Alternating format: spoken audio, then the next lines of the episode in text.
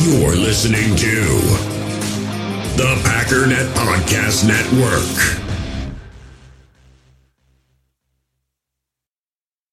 Another day is here, and you're ready for it. What to wear? Check.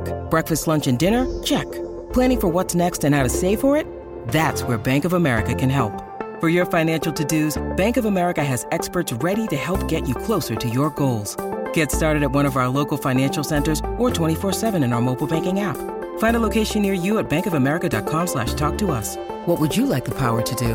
Mobile banking requires downloading the app and is only available for select devices. Message and data rates may apply. Bank of America and a member FDIC.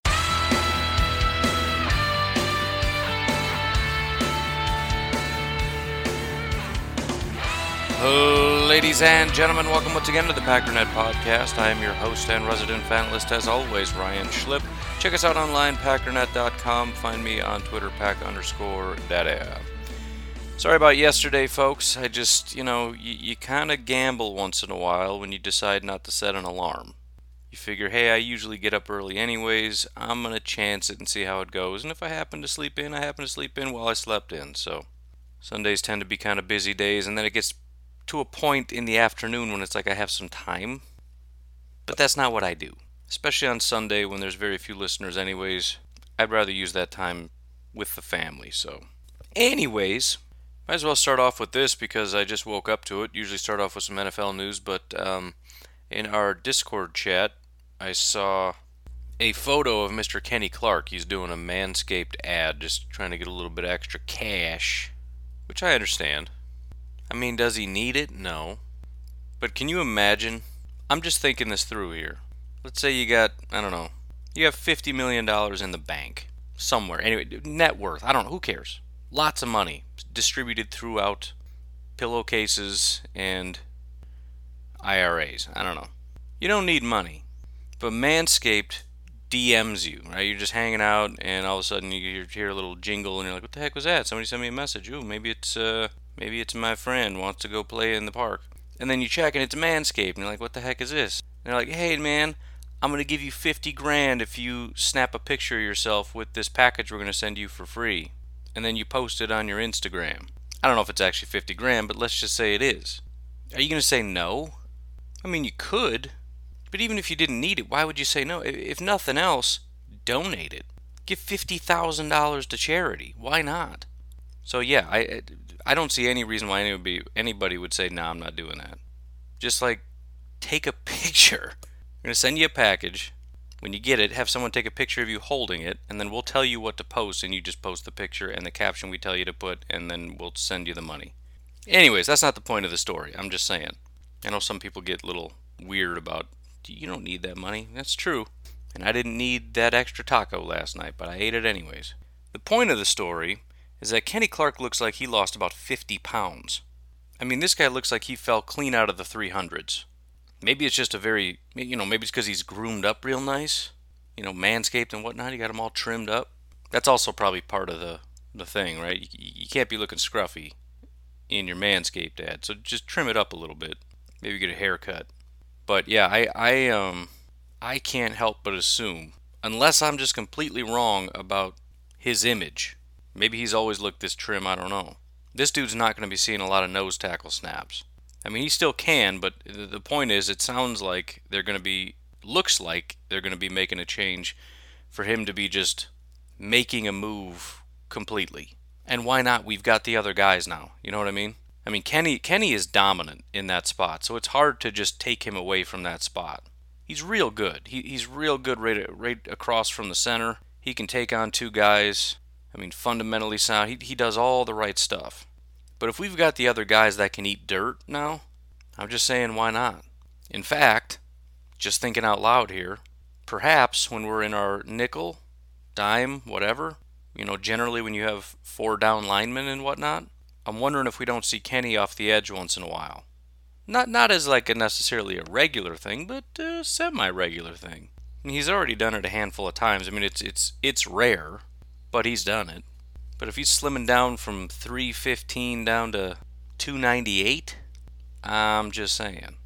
But again, who knows? Maybe I'm just not used to seeing him without pads on, and he's always actually relatively trim. But some guys are just just massive. You know what I mean? As far as their frame and everything else. trying to look at pictures of him right now, and it kind of depends on which one you're looking at. I swear, every photo of him in pads is like, dude, he's got a huge gut and everything else. He definitely lost weight. And then you look at any picture of him not wearing pads, and it's like, no, dude, he's he's just trim. That's just how he looks. I don't know. I'll be interested to see. But if you use Instagram, go check that out. Look for yourself. See if he looks a little more trim than you would expect. But uh, anyways, also a major milestone here. Um, Drew, we've we've hit the goal. Big shout out to Clayton with that one with his big giveaway. We've actually surpassed it. We had an anonymous donor of $235, which obviously was just to get us exactly to $7,440. So thank you so much to that person. And then you got Eric Spiegel who donated on top of that $250. So any additional fees and equipment, dog food, whatever else I guess you would need to take care of the dog, Eric's going to come in and help out with that as well. But um, it's been a long time coming. Real happy for Drew, and just real happy that we can get that taken care of. So now we can focus on supporting me on Patreon. but happy for him, and thank you guys all so very much for for all that support. Going to try to do speed round for NFL news, but we're starting off with some Bears stuff, so I doubt I'm going to be able to get through it quickly, but I'm going to try. CBS Sports had an article talking about bets that you should make. A um, couple of the bets that they had in here, for example, comeback player of the year, Jameis Winston, plus 600. Um, they've got uh, division winner Rams odds plus 135, etc., etc. One of the ones that intrigued me the most, however, was lowest scoring team in the NFL, the Chicago Bears at plus 700. Again, the point of the article, my understanding anyways, these are bets you absolutely should make. Goes on to say the Chicago Bears are currently tied for the lowest odds to win the NFC North and are minus 440 to miss the playoffs. So I don't want to just skate past that. They have the same odds as the Lions to win the division right now. Goes on to say that's a long way of saying the odds makers don't exactly think they'll be making much noise in 2022. I'd agree with that uh, assumption and take it one step further. Chicago has a chance to be the lowest scoring team in the NFL next season. This offseason, they've seen more offensive talent like Allen uh, Robinson leave the organization than come in. New GM Ryan Poles' first two picks in the NFL draft were on the defensive side of the ball, and new head coach Matt Eberflus is a former defensive coordinator for the Colts, so he has more of a defensive background than anything else. With the likes of Darnell Mooney, Byron Pringle, and Equanimeous St. Brown as Chicago's top three receivers, that's not a whole lot for second year quarterback Justin Fields to work with. Fields' best weapon in the offense is running back David Montgomery, but centering your offensive attack around the ground game will cap Chicago's scoring ability. Meanwhile, in the 10 games that Fields started during his rookie campaign in 2021, the Bears averaged 16.8 points per game, which would have been good for fourth lowest points scored in the NFL. It's nothing that I haven't been saying almost every day for a very long time, but there's just something about hearing someone else say it. So that I can just sit back and go, I didn't say it, I'm just reading it. It just makes it feel very satisfying. So I'm going to leave it at that. In other Bears news, Chicago Bears linebacker Matthew Adams was arrested. He was charged with misdemeanor illegal gun possession and possession of a high capacity magazine and metal piercing bullets seems relatively, uh, I don't want to say insignificant for him or anything. Obviously, this is serious stuff, but seems insignificant when you figure he's a 2018 seventh round pick. That is until I found this little nugget on a completely different article.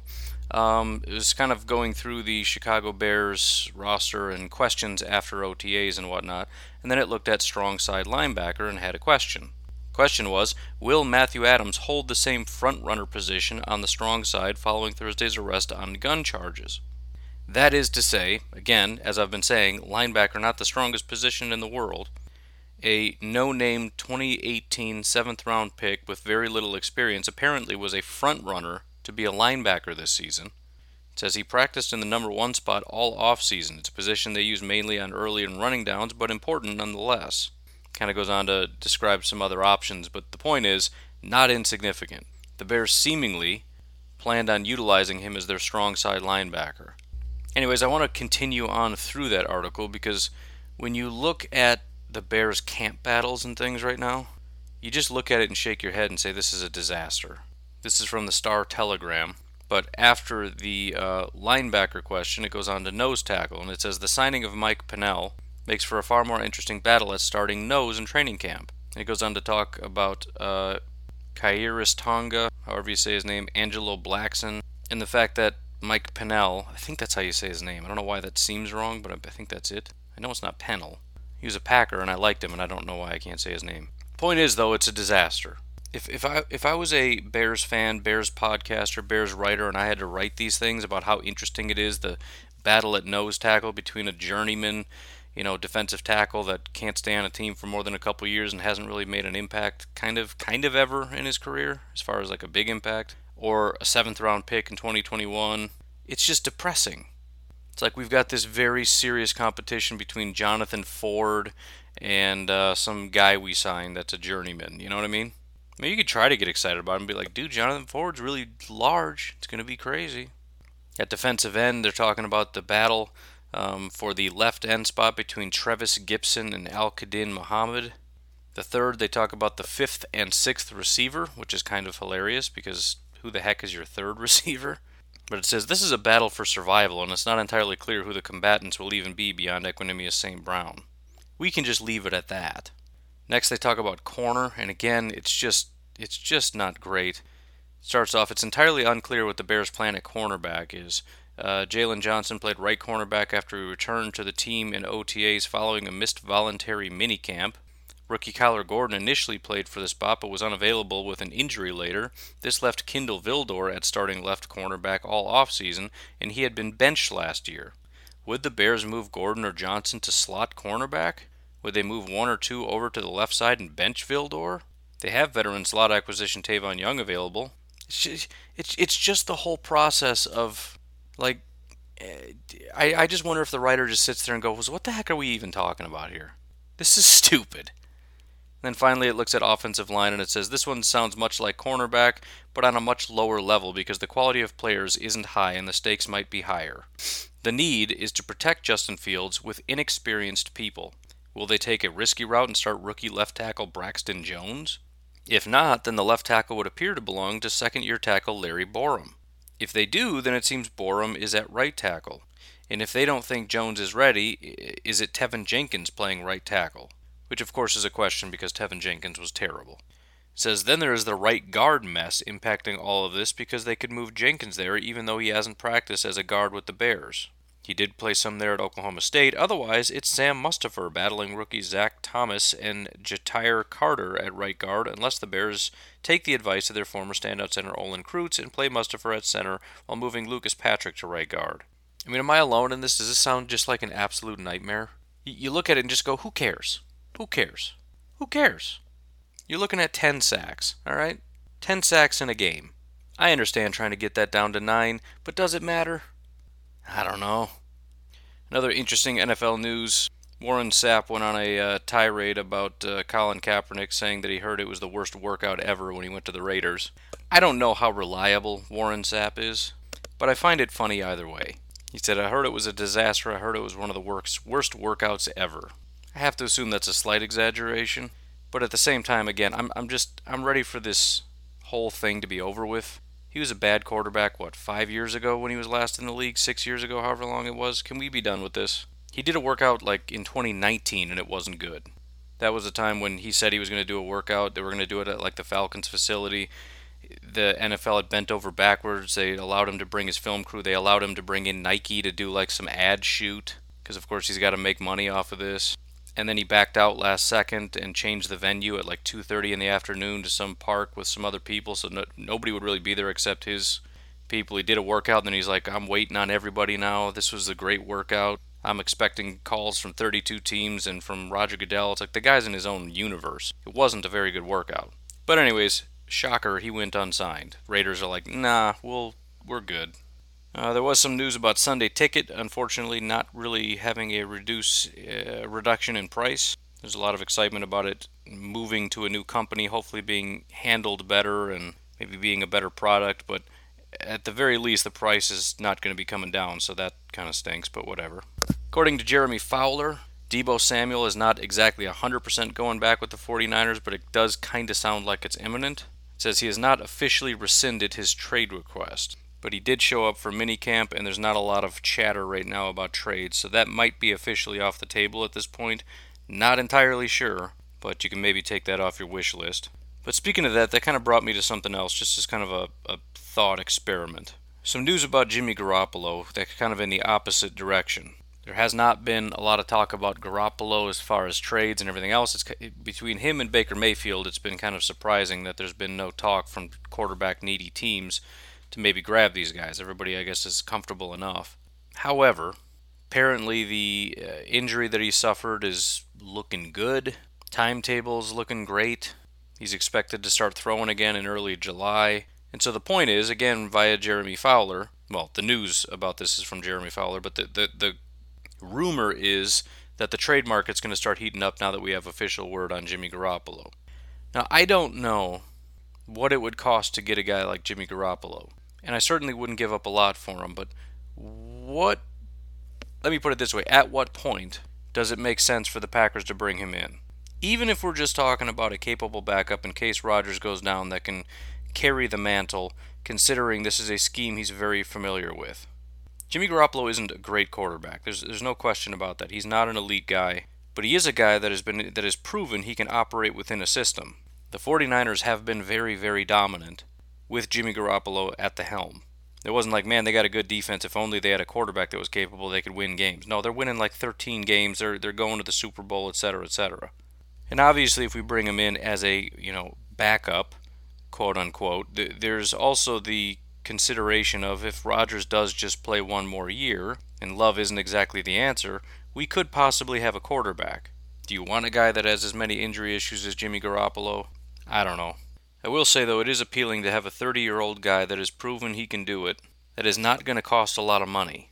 And with a discount quarterback, and I'm not saying you can't keep searching for replacements in the draft or whatever, but that does mean you're going to be able to have a lot of money to allocate elsewhere.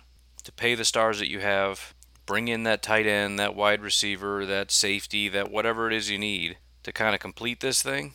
Again, it comes down to the price, but I think it's kind of intriguing. And, and again, it doesn't have to freak everybody out. I mean, it, it's going to upset people. There's, there's no question, but but at some point you got to just do the right thing. I mean, Jordan Love's going to look at it and say, okay, I guess I guess we're done here. Aaron Rodgers is saying, what what are you trying to push me out? But at the end of the day, it's just no, we're we're bringing in it's going to be a tough sell because it's probably going to cost money, cost draft capital, etc. But the way you try to spin it is he's just a backup. It's a short-term thing. Like just relax. He's gonna, you know, kind of just be a safety net in case Rodgers gets hurt. But he's he's not a long-term thing, Jordan. You don't need to worry about it. And Rodgers, he he's he's not to do anything but be a backup. And obviously, you stay as long as you want. It's not a big deal. But it does provide a little bit of extra insurance. Maybe it's just another bad move. You know, just a, just a thing you did that you didn't need to do that ends up being, you know, probably shouldn't have done that. But there are scenarios that we can get into in which we get into trouble. Rodgers goes down, season's done. Rodgers leaves after this year. Again, no offense to Jordan, but as far as I can tell, we're kind of doomed. And I think Jimmy can fill in that spot. And again, maybe it is long term. The guy has a, if you look at his career record and multiply it over a 17 game season, he gets about 12 wins a season. He has a 70% uh, win percentage career wide. 33 and 14 is his record. Again, it's not even so much a, a talent issue. He, he was basically dominant for two different teams. He was 7 and 0 with New England. I think that the, the biggest issue is just the injuries. And maybe the fact that the last two years haven't been quite as impressive, but he was 3 and 3 and 9 and 6. I don't know. I'm just throwing it out there. Again, I'm not willing to spend a lot of money on this slash draft capital, and it's probably going to cost too much. But at the same time, is he really going to get a starting gig? Is, is is there a team out there that's going to be like, we want you to be our starting quarterback? If not, and he's a backup, he's going to get backup um, compensation. And if you're looking across the league and saying what team makes the most sense to bring in Jimmy Garoppolo as their backup, why wouldn't it be the Packers? Safety net, scheme familiarity, the whole thing. I'm sure Rodgers and he would chum it up, you know, get along just fine. Anyways, I don't know how we're only 18 minutes into this. Probably going to be a short episode, but we'll uh, we'll take a break here. Come back talk about a couple other things in just a minute. We all have smartphones, and we all know they're pretty amazing, but they also can be amazingly distracting, especially when we're around other people. So, US Cellular wants us to reset our relationship with our phones by putting down our phones for five. That's right, a company that sells phones wants us to put down our phones. And to see what we find, learn more at uscellular.com forward slash built for us. In the hobby, it's not easy being a fan of ripping packs or repacks. We get all hyped up thinking we're going to get some high value Jordan Love card, but with zero transparency on available cards and hit rates, it's all just a shot in the dark. Until now, introducing slab packs from arenaclub.com, the only repack that provides real value, a complete view on all possible cards, and clear hit rates for each one. Now, when I buy slab packs on Arena Club, it finally feels like I know what I'm getting. And honestly, the best thing for me and my son is the fact that we're kind of novices into this. When I walk into a card shop with my son, and a card says it costs $40, kind of just taking his word for it that that's a good value.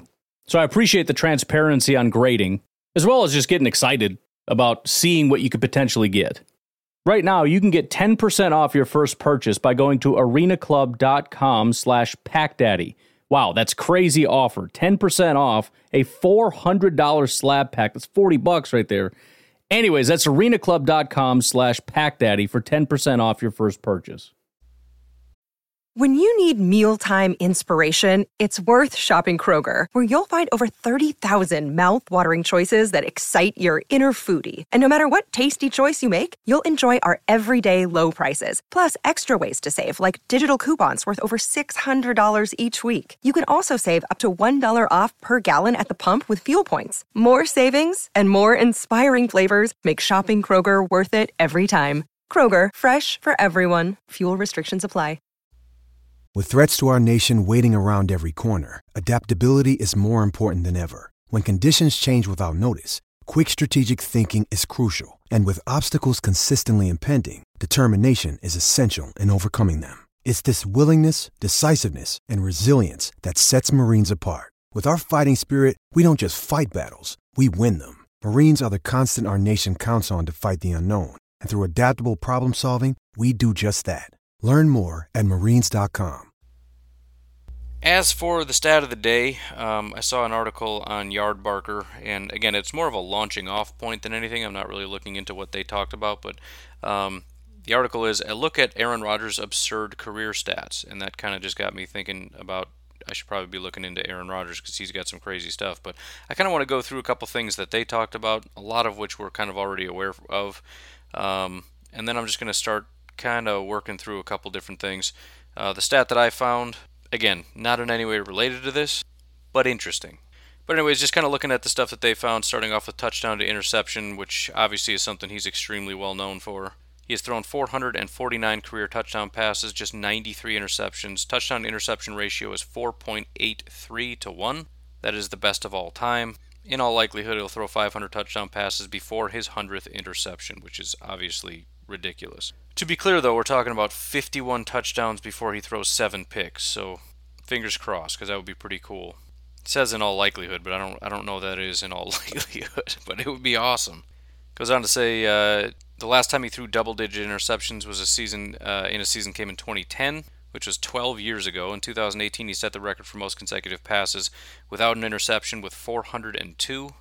Rodgers also has the uh, oh, the sixth best touchdown to interception ratio seasons in NFL history. So it's such an absurd thing. And we, we've kind of already talked about it. I know a lot of people think, well, that's because he's so worried about throwing picks, which means he's too cautious. He doesn't really throw risky throws, and that's kind of been more or less debunked. That isn't to say he probably couldn't have let it go, maybe once or twice, but the idea that he's too scared to do it, I mean, just look at if you look back at the last game Aaron Rodgers played, I don't think the complaint is going to be that he's too cautious, as he disregards wide open receivers and throws into triple coverage. And there's all the highlights we've seen of just just grazing off of defenders' fingers right into guys' arms and things. I mean, it's it's just really not the case. But what an absurd thing when you look at the best touchdown to interception ratio seasons, Rodgers holds the top 6 in NFL history. That's insane. Goes on to say he has the two highest rated passing seasons as well. Technically has the best QBR in NFL history among qualified starters at 104.5.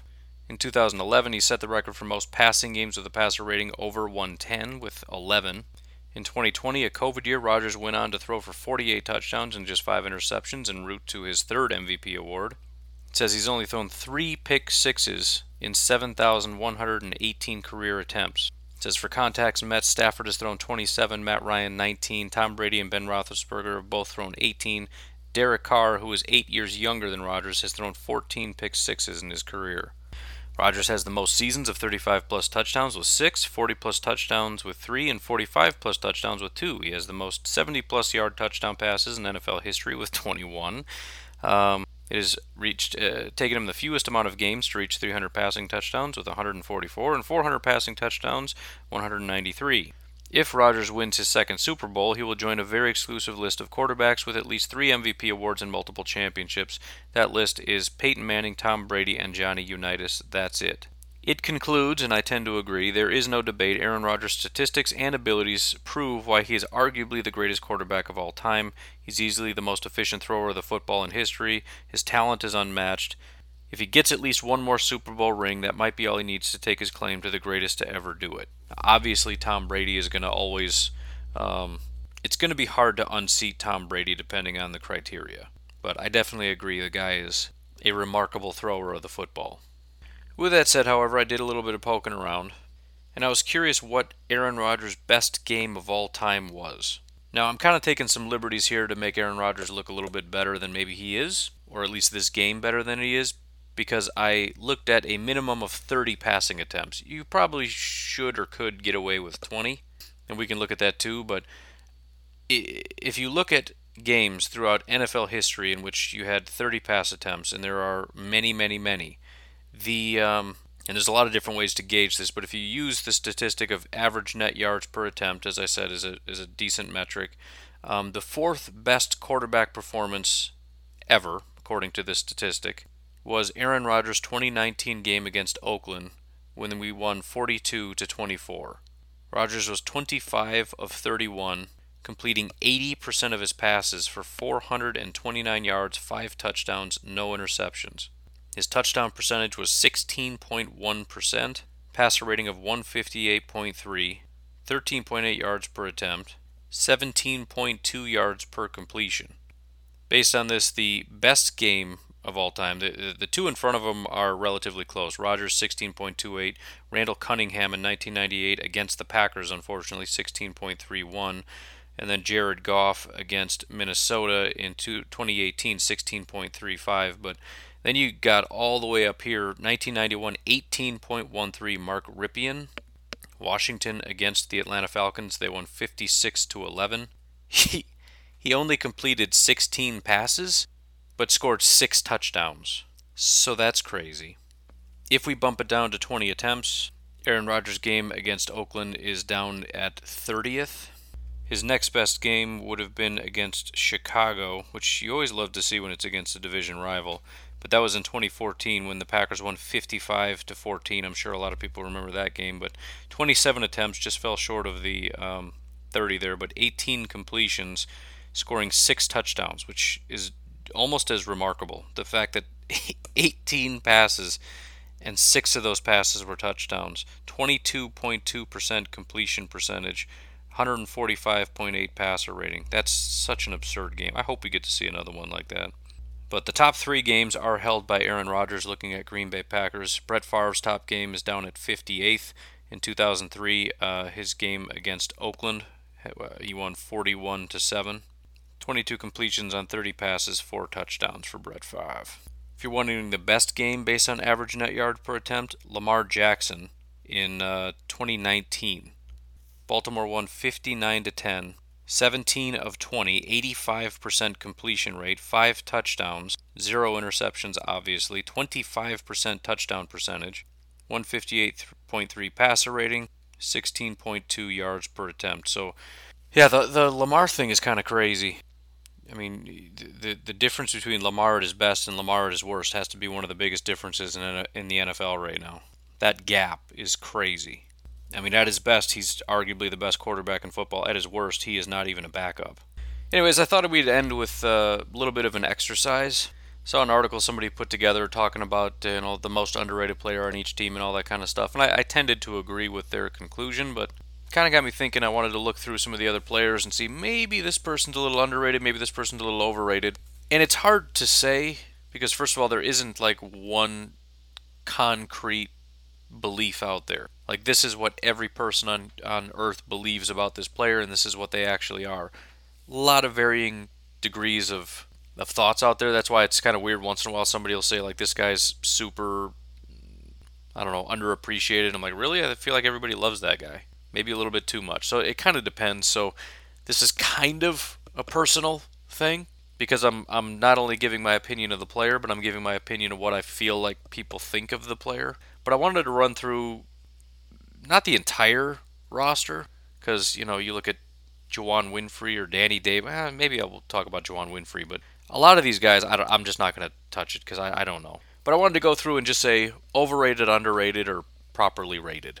And I just pulled up Ourlads, so we're going in whatever order they have it in. And they have us starting with wide receiver, and at the very top is Sammy Watkins. And I can tell you right off the bat, I think he's underrated.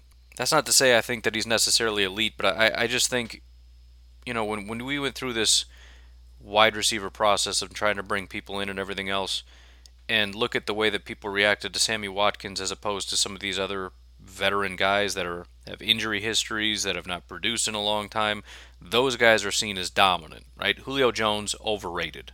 Not because he wasn't great a long time ago, but just based on what he can give you this year. I think the gap between what Sammy could potentially get you and what Julio could potentially get you is not as wide as what most people think. And most of the complaints about Sammy, as far as well, you know, he's not going to play. He's only going to play six games. Okay, what's Julio going to give you? What I don't understand the difference. You're you're making an argument that doesn't make any sense. The fact of the matter is, there is talent in there. I understand the issues, and I fully understand it's possible he doesn't even make the team and all that. I, I, I get all that, but I do think he's underrated. Uh, Allen Lazard is tough real tough. Because the, the, the other thing is, are we talking Packer fans or, or general consensus? Sammy Watkins it doesn't matter because it's both. I'll say it's it's kind of split on Allen Lazard. I, I do think Packer fans generally think too much of Allen Lazard. However, with this whole once once Davante left, everybody looked at this entire group and was like, "Well, we're doomed." Even Packer fans are like, "Well, this isn't good enough." Even the guys that talked about how great Allen Lazard are or is, once Davante left, it's kind of the veneer just fell off. I, I do think, and I've obviously talked about it already, that the potential that he has is underrated. And again, I, I just think it's it's if he's the go-to guy, I think he's going to blow up. That's that's the only thing.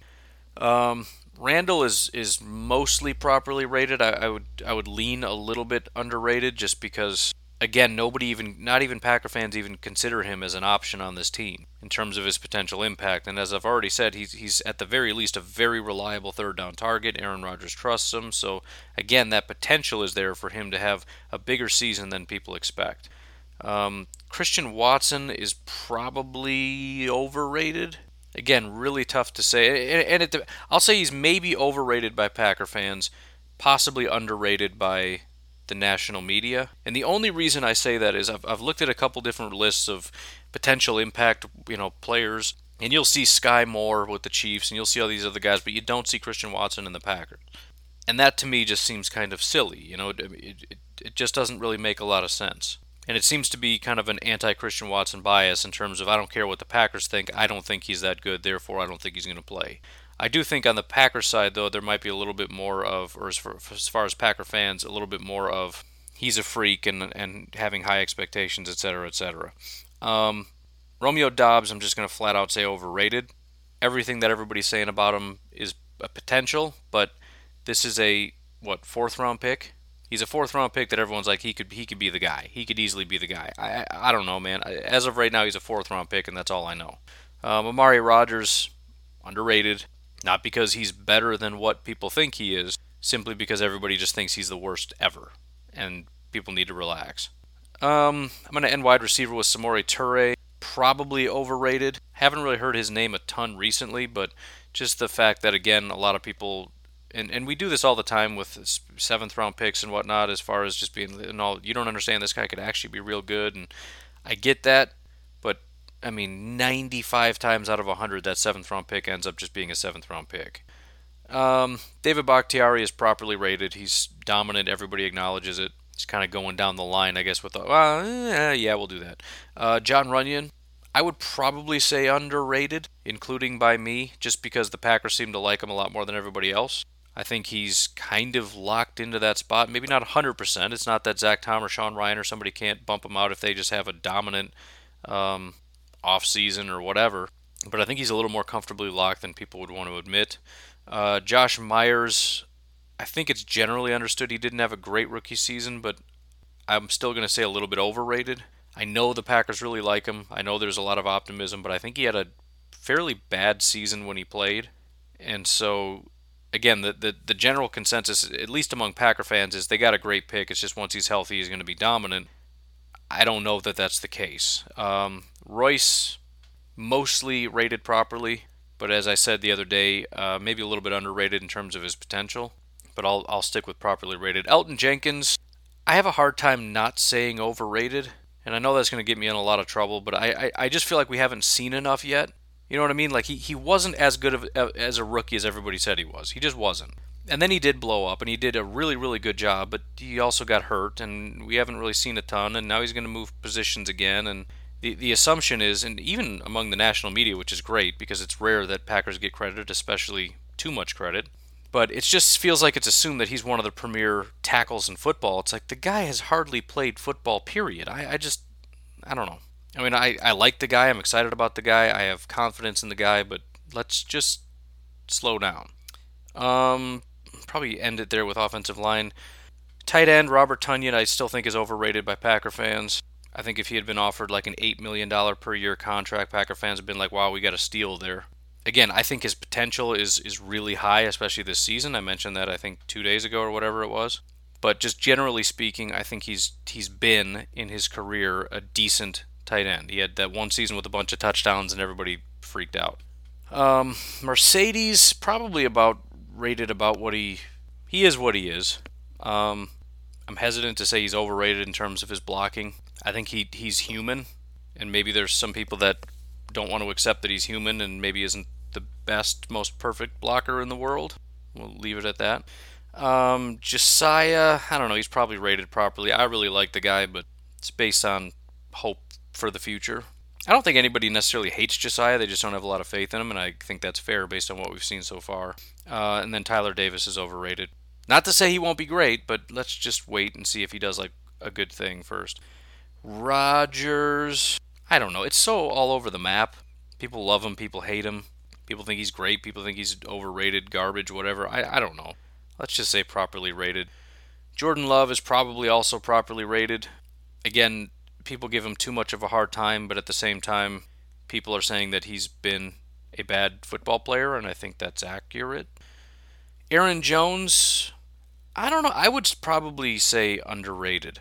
I think everybody generally understands he's a good running back, but if you try to put him in the conversation as one of the premier backs in football, the rest of the league will laugh at you, and I think it's fair to put him in that conversation. A.J. Dillon is massively underrated because as of last year, he already was one of the top running backs in football. And again, if this was a national show or if I had a, a more national, not just Packers audience, and I were to say that, I would get laughed to scorn. Uh, flipping over to defense, Dean Lowry, I think, is underrated. Um, Packer fans just seem to be kind of done with it. More or less want to just move on. Like he's he's fine, but he's not good enough. Let's get something better. I think the Packers are just absolutely love the guy. Um, I think he's just fundamentally sound. I think he knows how to do his job, and I think he generally does a good job. I mean, he, he's not elite, but you know how it is.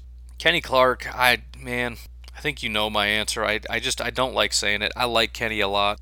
I just think Packer fans Packer fans overrate him because they want to put him in the elite tier, and he's just never really done that. He's never put up like massive elite numbers. If you look at his sack numbers or anything like that, and you can talk about his scheme or whatever you want to talk about, that's fine. His run defense, that's fine. But when you look at the top defensive tackles in football, right, and you stack them up with Kenny Clark, there's just a difference. There's a difference there, right? And it's it's it's not just well he he plays no, so he doesn't get as many opportunities. Yeah, but we can we can look at we can isolate when he's rushing the passer. We can isolate when he has one-on-one opportunities, and the numbers still don't stack up. So I like Kenny. He's a good football player. He can do everything the Packers ask him to do. He has, I mean, we, we saw, I think he had one really dominant year. That's, you know, via PFF and everything else, one year where he was dominant. So it's in there somewhere, but we just haven't really seen it since. And so I, I'm going to stick with overrated. I think the national media kind of rates him properly. If you look at like the rankings and whatnot, he's kind of on the second tier, which I think is fair. Packer fans, though, expect you know, there's there's the Aaron Donald tier, then there's the first tier, then there's the second tier. I think he would be on the second tier. Most Packer fans would put him at the top of the first tier. Uh, Jarran Reed, I'm going to say, is overrated. Uh, Packer fans and even the national media look at it as this was a massive acquisition. And look, we've brought in guys that haven't done anything that have produced at a, at a really high level, but Jarran has just not been a good football player. I don't know what to tell you. TJ Slaton, massively overrated. The guy was a fifth round pick. Again, I like him. I hope he blows up, but we have put way too much stock in this guy that he's going to be something amazing. Um, I don't know. Devonte Wyatt, I, I don't know, borderline underrated. I mean, he hasn't done anything yet, but it's just weird that we got a first round defensive tackle who's one of the freakiest guys in football, and I, I, there's almost no noise about him. Like, there's more talk about our linebacker and wide receiver and fourth round wide receiver and seventh round wide receiver, and not a ton of talk about Devonte Wyatt. So I'm just going to go out and say underrated. Edge rushers, Preston Smith, I don't know, maybe a little overrated just because of how good he was last year. People are going to make assumptions. I, I, think there might be more of a regression than expected. Uh, Rashan Gary, pretty, everybody more or less caught up, but I, I still going to lean a little bit underrated. Again, if you take him on the national stage and just go out and say he's one of the premier pass rushers in football, people are going to be like, nah, he's good, but he ain't that good. Yes, he is. Um, Kingsley, again, fifth round guy with a ton of hype. Let's just cool it with the hype a little bit. He's a fifth round pick for a reason, so I'll say slightly overrated. Uh, Randy Ramsey, Jonathan Garvin, probably about rated properly. Uh, De'Vondre Campbell, only reason I would say overrated is just because of my concern. I know he was good last year. That doesn't mean he's going to be good forever. Um, Quay Walker, I'm going to lean underrated, especially by the national media because they're still laughing at that pick. But um, again, the Packers took him ahead of every other linebacker. They really liked the guy. They took him ahead of Devonte Wyatt. They took him ahead of Christian Watson. They really, really believe in the guy. And again, I just think he has a ton of potential in this system. It's not really worth talking a ton about Krys Barnes, Isaiah McDuffie, Ty Summers, so I'm not going to, especially since I'm rapidly running out of time. Corners, Eric Stokes. I'm gonna I'm gonna go ahead and lean a little overrated as far as Packer fans are concerned. Again, he's fine. He did he did fine. But again, the, the perception generally is we have three elite corners in Eric Stokes, Jaire Alexander, Rasul Douglas. Maybe maybe that's overstating what Packer fans think, but three very good corners, and I, we just we don't really know what Stokes is yet. I, I was stoked that he did as well as he did as a rookie, being thrust into that spot, no question. But really, the question for me is, you know, I don't really expect regression necessarily. It's possible, but I think if he stays at this level, he's just kind of a mediocre corner. The question is, is he going to take a step and become what Packer fans think he is? So as of right now, I'm going to say overrated, but with an extremely high ceiling. You know, could just be absolutely dominant. Uh, Jaire, I think, is properly rated. I'm, I'm going to give him the respect due that he did what he did. Obviously, regression is possible, but he's seen as a premier corner, and I think that's what he is until proven otherwise. Uh, Rasul, I think you guys know, I think is overrated. I like him. I'm beyond stoked what he did for us last year, but again, he's never really done that in the past. Interceptions are very fleeting, and as of right now, he seems to be our slot guy, which is something I have no idea if he can do that. So uh, that is absolutely a wait and see for me. Um, Darnell Savage, I think, is more or less properly rated just because he had a pretty bad year last year, and I think everybody acknowledges that. And I think everyone's kind of on the same page that he's got a lot of potential, but he has to do better. Amos, I think, is underrated. Uh, the article actually had Amos as the most underrated player. I think that's entirely true. Uh, he's been like a top five safety for five straight years, and nobody acknowledges it. I mean, it's hard to find anybody at any position who's been like top five, top ten.